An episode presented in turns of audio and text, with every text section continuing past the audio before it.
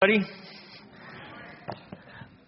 uh, I was as Jason was talking in both services. I thought how cool his accent is, and uh, how I wish I had a cool accent. And then I then I got a little concerned. I, Jason, if if I went to New Zealand, would people think my accent is cool or just kind of lame? Yeah, I, I was. Yeah, so, uh, if you're listening online, he said that would be a mixed bag. Yeah. That, that, that, that, that's, that's what I thought I would get, actually. Um, so today I will use a British accent. No, just kidding. uh, good morning, good morning. My name is Brad Kendall. I'm lead pastor here. So great to be with you. Um, we, uh, we are going to have Q&A after the message. So if there's something that strikes you, you can write it down on, on the card and pass it up.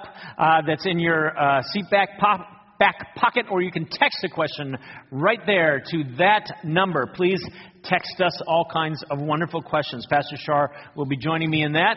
Uh, we're going to pray. Before we do that, I'm going to ask for some prayer support. Um, we're going to be talking about great, wonderful, meaty things this morning, and I'd love some prayer su- support. Can I get some people? Thank you, Chuck. Uh, someone over here, Nakia. Thank you. Some people over here and maybe someone over there. Great. Yeah, I, I love the, this idea of us participating together prayerfully as we move through the message, uh, recognizing that God's doing stuff in the room, and we want to we want to be in on that as as we pray. Let's pray before we head into the message together, and uh, and prepare our hearts and our minds. Let's pray. Lord, we are grateful that you are Lord. Lord, we are grateful that you are here. And Lord, we are grateful that you love us. Not a person in this room, not a fi- person on this planet you don't love. And you love us in a perfect way. And your love compels you to bestow amazing grace upon us so, so we don't have to fear coming to you today in faith. I pray, Holy God, that the Spirit of Christ, the Holy Spirit, would enliven our hearts and open our minds, help us focus on the good news that you have for us today. We pray, God, that you would use this opportunity as uh, a time where our lives are transformed. In the name of Jesus, we pray. Amen. Today we're going to be unpacking one of the, uh, the, one of the great, amazing verses in the New Testament. Two verses actually. I'm going to ask you to stand and read them with me.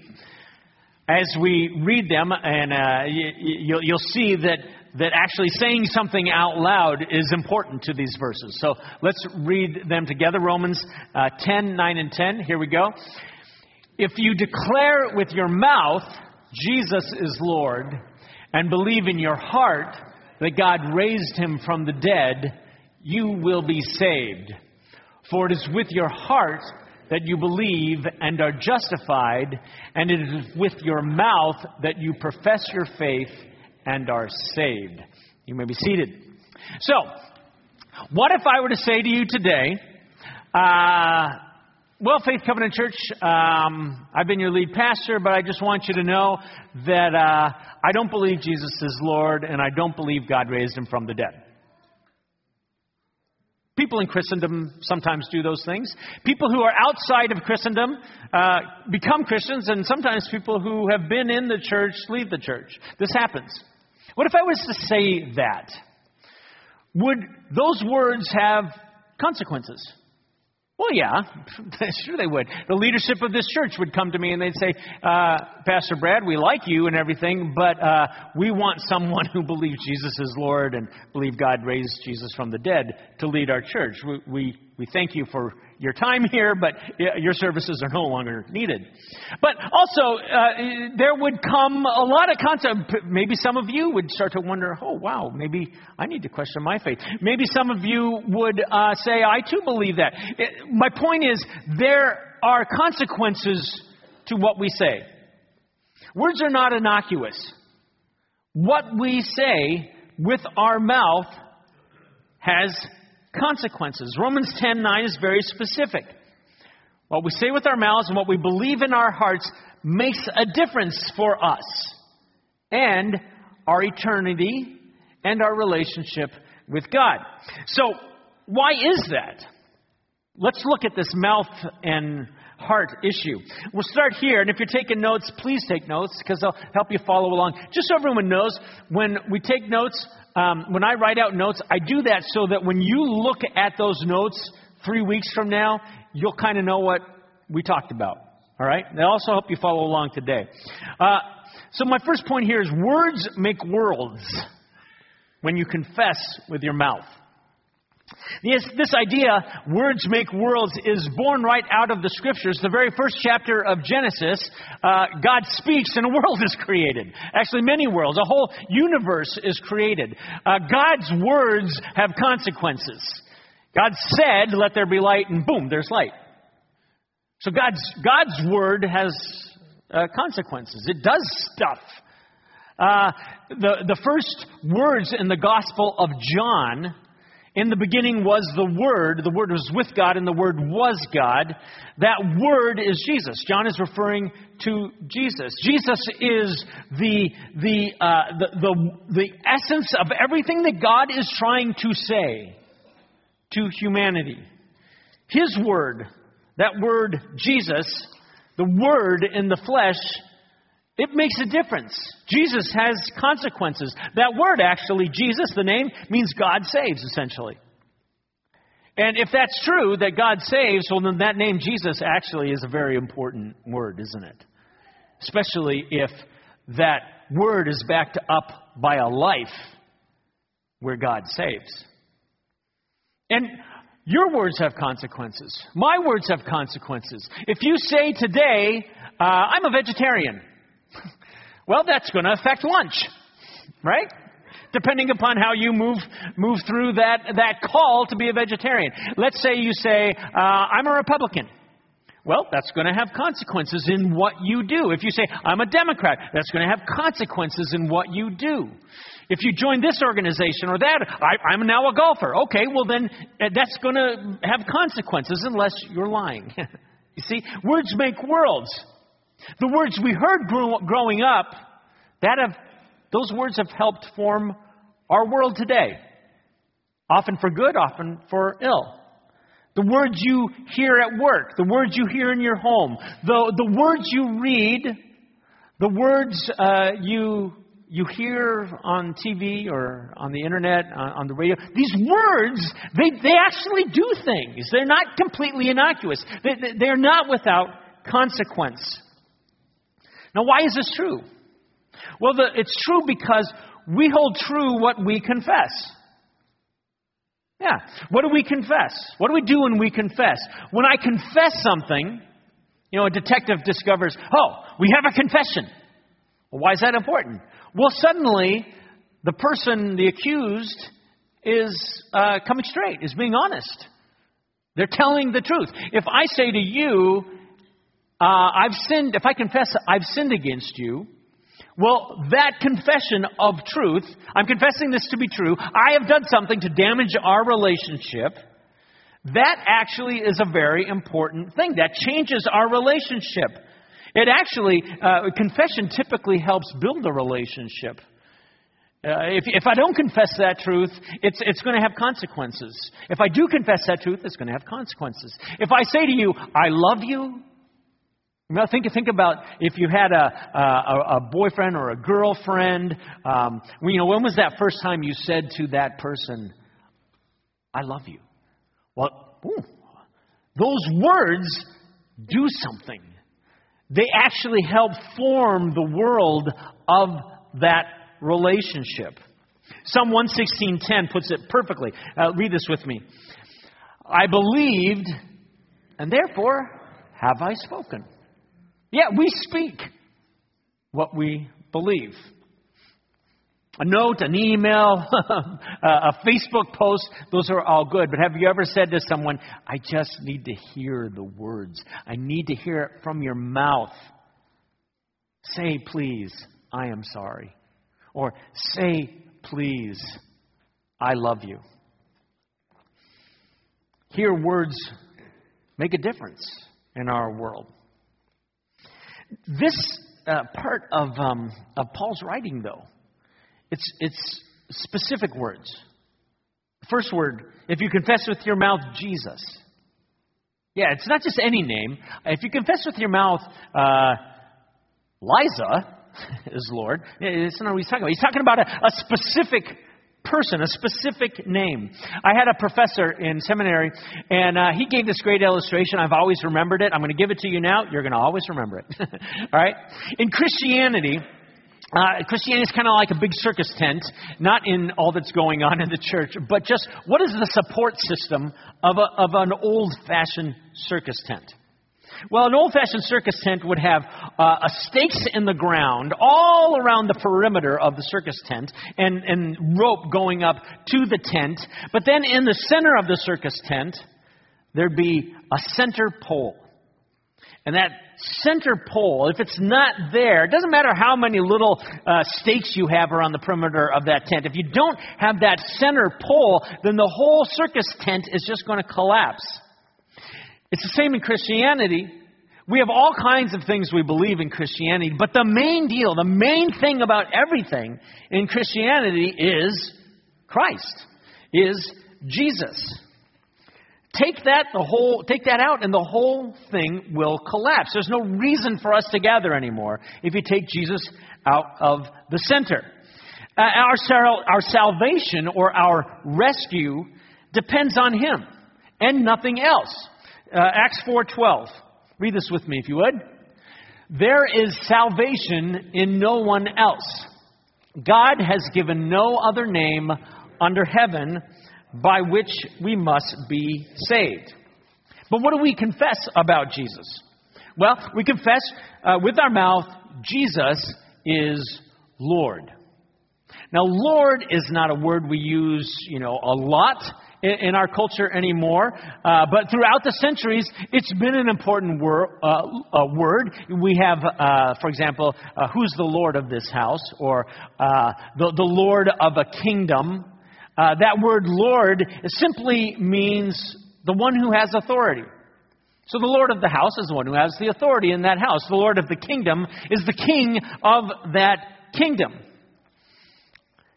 Jesus is Lord. That's what we're saying is that particular person is the one who has ultimate authority.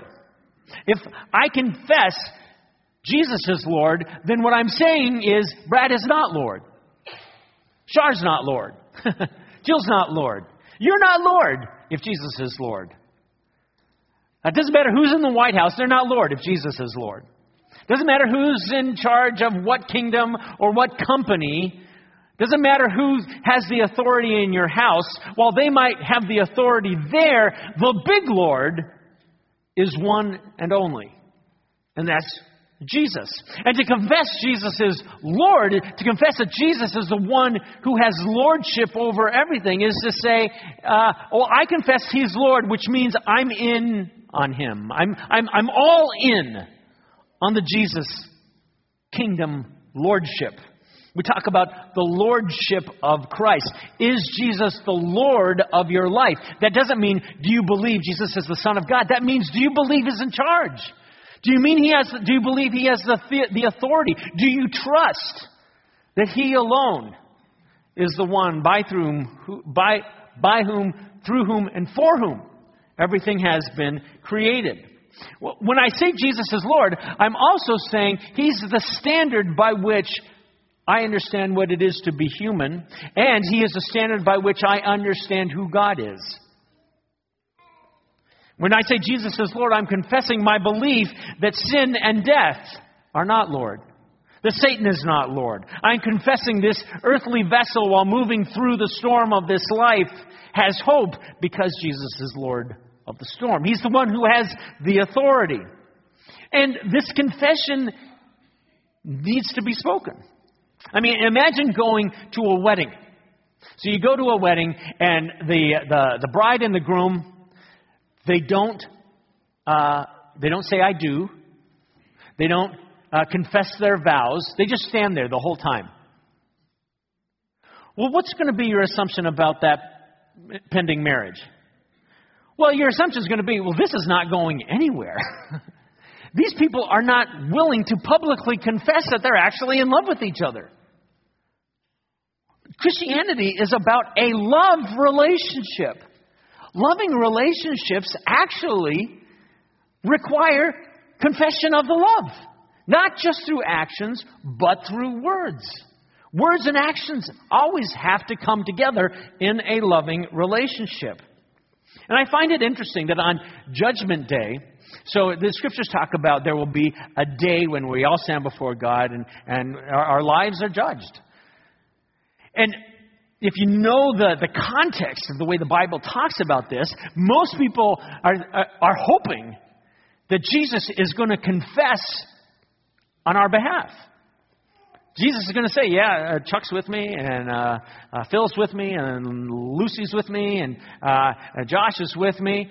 We all want Jesus to confess on our behalf. But isn't it inter- interesting? So often as we move through this world, we're pretty uncomfortable with confessing on his behalf. We want him to be vocal, to say the words. But we're so often afraid to say the words. And when we don't, when we aren't willing to confess, that, that has consequences. What I say has consequences. What I don't say has consequences.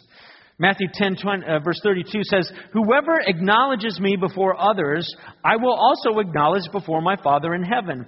But whoever disowns me before others, I will disown before my Father in heaven. And if you're thinking, wow, Jesus, that's really harsh, well, is it really? I mean, uh, our life in Christ is this relationship. It's a loving relationship. Again, imagine a husband and a wife. The wife acknowledges her love for the husband, but let's say the husband will not even acknowledge that the marriage exists. Or the husband will not even say that he's married. Well, then you would say, well, that's not really a marriage, is it? This confession, this is Charles Spurgeon, this confession is a way of forming a visible union with the Lord Jesus. When a man a woman with his mouth confesses Christ, he does, as it were, take sides with Jesus and his cause on the earth. Question uh, What might be stopping you of confessing Jesus as Lord? What, what gets in the way? If you think about it, is there really someone else you would like to be Lord? Let's continue. Let's talk about the heart. Why is the heart important in these verses? Well, I'll start here. The heart determines destiny. Paul is specific. We have to believe in our heart. God raised Jesus from the dead. Okay, uh, interesting. But why, Paul? Why do we have to believe in our heart this truth about the resurrection of Jesus. Theologian N.T. Wright, whom I uh, like quite a bit, he uses an illustration, and I'm just, just going to read it for you uh, and follow with me. Uh, he asks us to imagine a college or school being given a wonderful painting by an old member of the college or school. The painting is so magnificent that it must be displayed, but there is nowhere in the present college buildings that will do it justice. Eventually, the college decides to pull down some of its main buildings and rebuild them with this picture as the central feature. Then, in doing so, they discover that several things nobody really liked about the college, the way it used to be, the layout, the architecture, the, the inconvenient rooms, were suddenly solved in a new arrangement. The gift was rightly given to the college, but the college, in order to accept it, had itself to be transformed. That, I suggest, is what happens with the resurrection. The resurrection is not simply good news, a way to heaven to eternal life has been created. It is that. But the resurrection changes everything, and it has to transform everything. It becomes the focal point by which we reorganize everything. Let me give you three. Uh, three, three ways it does that. One, if we believe with our hearts Jesus is risen, we believe the kingdom of God has begun. This is huge, one of my favorite topics. If everyone, anyone ever comes to you and says, "Hey, What's the theme of Jesus' ministry? Your answer should be the kingdom of God. First words out of Jesus' mouth, uh, mouth in Mark, uh, in the Gospel of Mark, he comes and he says, Turn from your sins, believe the good news, the kingdom of God has become.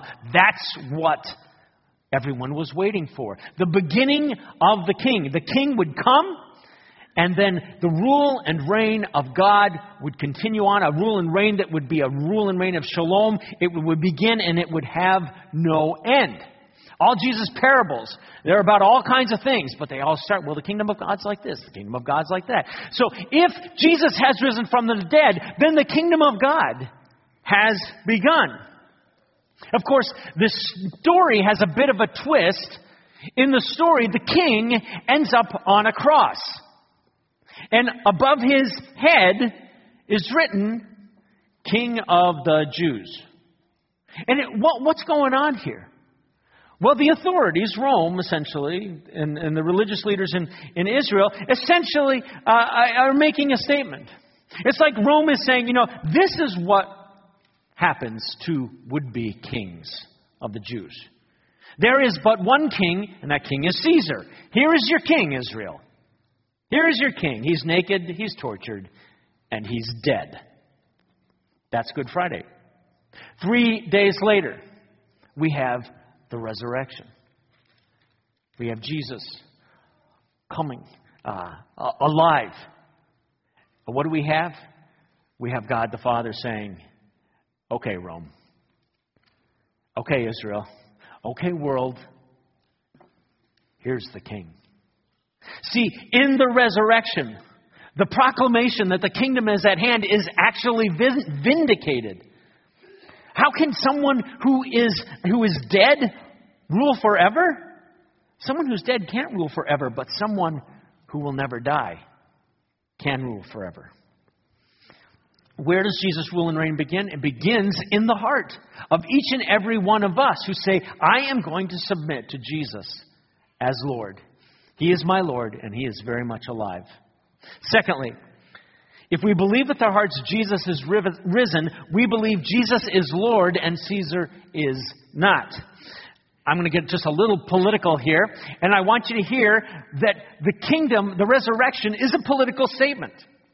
Again, uh, N.T. Wright puts it this way He says, Each of the evangelists, that's Matthew, Mark, Luke, and John, four gospel writers, each of the evangelists tells a story of Jesus as the story of confrontation between Jesus and the Herod family, between Caesar or his representatives, and behind them, Jesus and the dark satanic forces and powers of the world who shriek at him and plot against him. It was the powers of the world, spiritual, yes, but also political powers that put Jesus on the cross. And uh, the resurrection of Jesus is therefore the victory of Jesus over all the powers. If Jesus has risen from the dead, that means all the Caesars do not have the power. Christ alone has the power. All the, all the Kremlins, all the, the palaces, all the White Houses, every CEO, it doesn't matter who the power is, their days are numbered.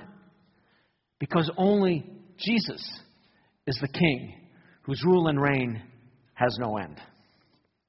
So the resurrection is highly political, too. The resurrection is also highly organic. This is my last point here. If we believe uh, with our hearts Jesus is risen, we believe the new creation has begun. Uh, as you've heard me say, hopefully in other contexts, there's all kinds of organic imagery that happens in the Easter story. Okay, we have um, uh, it, it, it, the, the Garden of Eden happens in a garden. Jesus is risen in a garden. He, he comes out of the ground. He's mistaken for the gardener. The, the day that he rises from the dead is Sunday, which is the first day of the Jewish week. Kids, if you're with me at all, okay? If you're taking notes, kids, your Sunday, your Sunday school teachers, your, your classroom teachers are going to talk about the, the first human beings, Adam and Eve. Hear this and let it percolate for the next many years. Jesus is the second Adam. You have this Adam. You can ask your parents about this. and then you have the second Adam. In this Adam, here, read this with me 1 Corinthians 15, 20, and 22. Let's read it together. But Christ has indeed been raised from the dead, the first fruits of those who have fallen asleep. For since death came through a man, that's the first Adam, the resurrection of the dead also comes through a man. For as in Adam all die, so in Christ all will be made alive. I love this. This image of this first of the first fruits is used throughout the scriptures. It's in an agricultural community. The first fruits were always, always early signs that a great harvest is coming. Jesus is the first fruits of that great harvest. Our resurrection is the harvest to follow. But our life in between Jesus' resurrection and our resurrection, it's not just uh, as, as spectators, it's active participants in the rule and reign of Jesus, moving through life as Christ ones, saying He is Lord, not all the other powers in the world. And where we believe there, where we see that there is darkness and it looks like all everything is falling apart apart, we know that our God is the God of new creation, and there is hope, and there is a resurrection to come, and God is not done with any person on the face of this planet just yet. He is the Lord, and He's not dead, He is risen. This being the case, what is God calling you to do, change, or pray about this week? Romans 10 9 and 10 is not a verse that allows for a lot of gray area, really. Um, it's an all in or all out verse. So, where do you stand with it? Are you willing to confess with your mouth? Yeah, Jesus is Lord. Are you, do you believe in your heart God raised him from the dead? And maybe you're not ready yet to, to, to cross that line of faith. Okay, uh, that, uh, that's honest. I, I, I believe that. What's getting in the way? What's getting in the way? Is it, well, I don't believe in the resurrection? Okay, have you actually done the investigation to, to, to see, is there any evidence actually for the resurrection? Are there really any smart people that believe in the resurrection? I can tell you and point to you to many people who do. Often, though, I found that the greatest sticking point is not the resurrection, really. The resur- it's, it's more if I confess Jesus as Lord, then, that, then I'm not. And if I confess Jesus as Lord, then He's the one calling the shots and not me. And if I confess Jesus as Lord, I'm going to have to give up a part of me. I'm not going to be me anymore. Well, is it possible that you, we can't really understand who we are until we find ourselves in Him? If everything has been made by Jesus, through Jesus, and for Jesus, is it possible we, we can't truly understand our vocation, what, what we're, we're made for, the purpose for our, our living, until we place ourselves under His lordship, allowing the loving rule and reign of Christ to be all that guides our life. Is it possible we won't find rest until we find our rest in Him? Let's pause there for Q and A. Um, if you have a question, please write it down and uh, pass it to the front, or Pastor Shar will, uh, or you can text a question to my phone. Pastor Shar and I always reserve the right to be wrong. Um,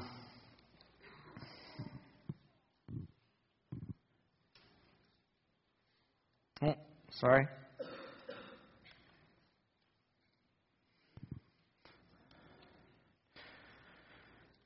You want to start with uh, what? I'll start. I'll ask. I'll ask you one.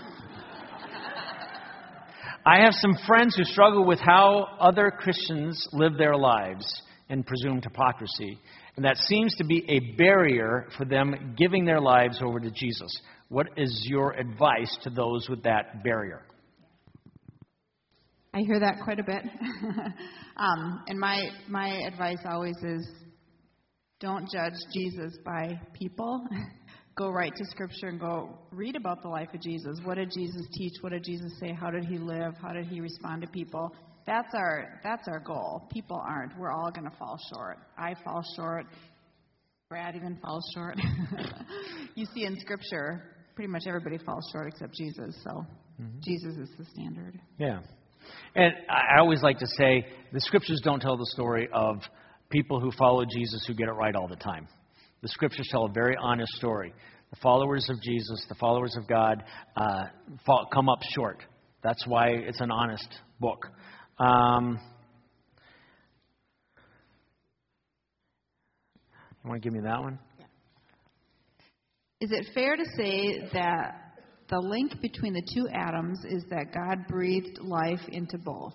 New creation, new life, new beginning. A link between the two Adams is that God breathed life into both.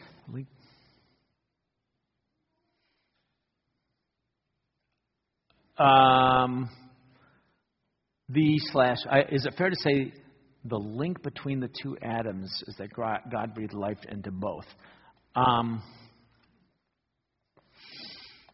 my only struggle, yes, my my only struggle with that is the idea that uh, this idea that uh, Jesus did not did not have life until uh, he was conceived in the womb of Mary, and and so that would we would say um, that no, Jesus is eternal. Uh, in the beginning was the Word. The Word was with God. The Word was God. So Jesus has always existed. Uh, Jesus became flesh in what we would say call the incarnation, in the coming of Christ, um, conceived by the Holy Spirit in the womb of Mary, born a, a, man. So um, I don't know if that answers the question, that, but that'd be my only hedge. I, there is there is no life giving at all anywhere without God, biblically speaking. Mm-hmm. Yeah. All right. Here's one. So, is my dad disowned by God since he doesn't believe in God? Or is hmm. any human being disowned by God? That's a great question. Um,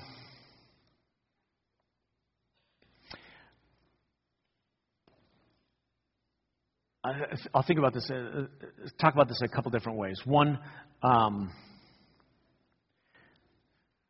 when, when I say Jesus is Lord, what I am doing is acknowledging that which already exists.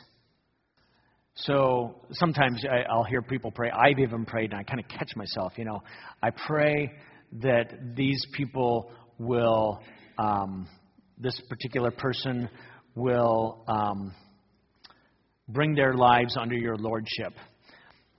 The only problem with that is that um, it's kind of like um, their their life is already already under the lordship. They just don't acknowledge it. You know, so if you know in our country we have a particular president, and you could say, well, he's he's he's I don't believe he's the president. Well, okay. Um, but he is. uh, that's just a, that's an is. He is.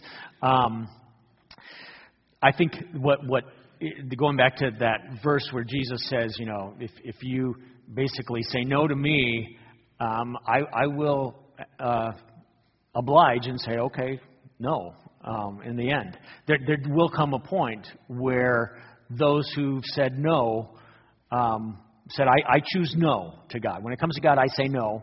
I think there, there comes a point, biblically speaking, where we can't escape the fact that those who say no uh, do not get to live in the eternal uh, love of, ex- live in the eternal love of God and an eternal life. Um, that's a whole other sermon. But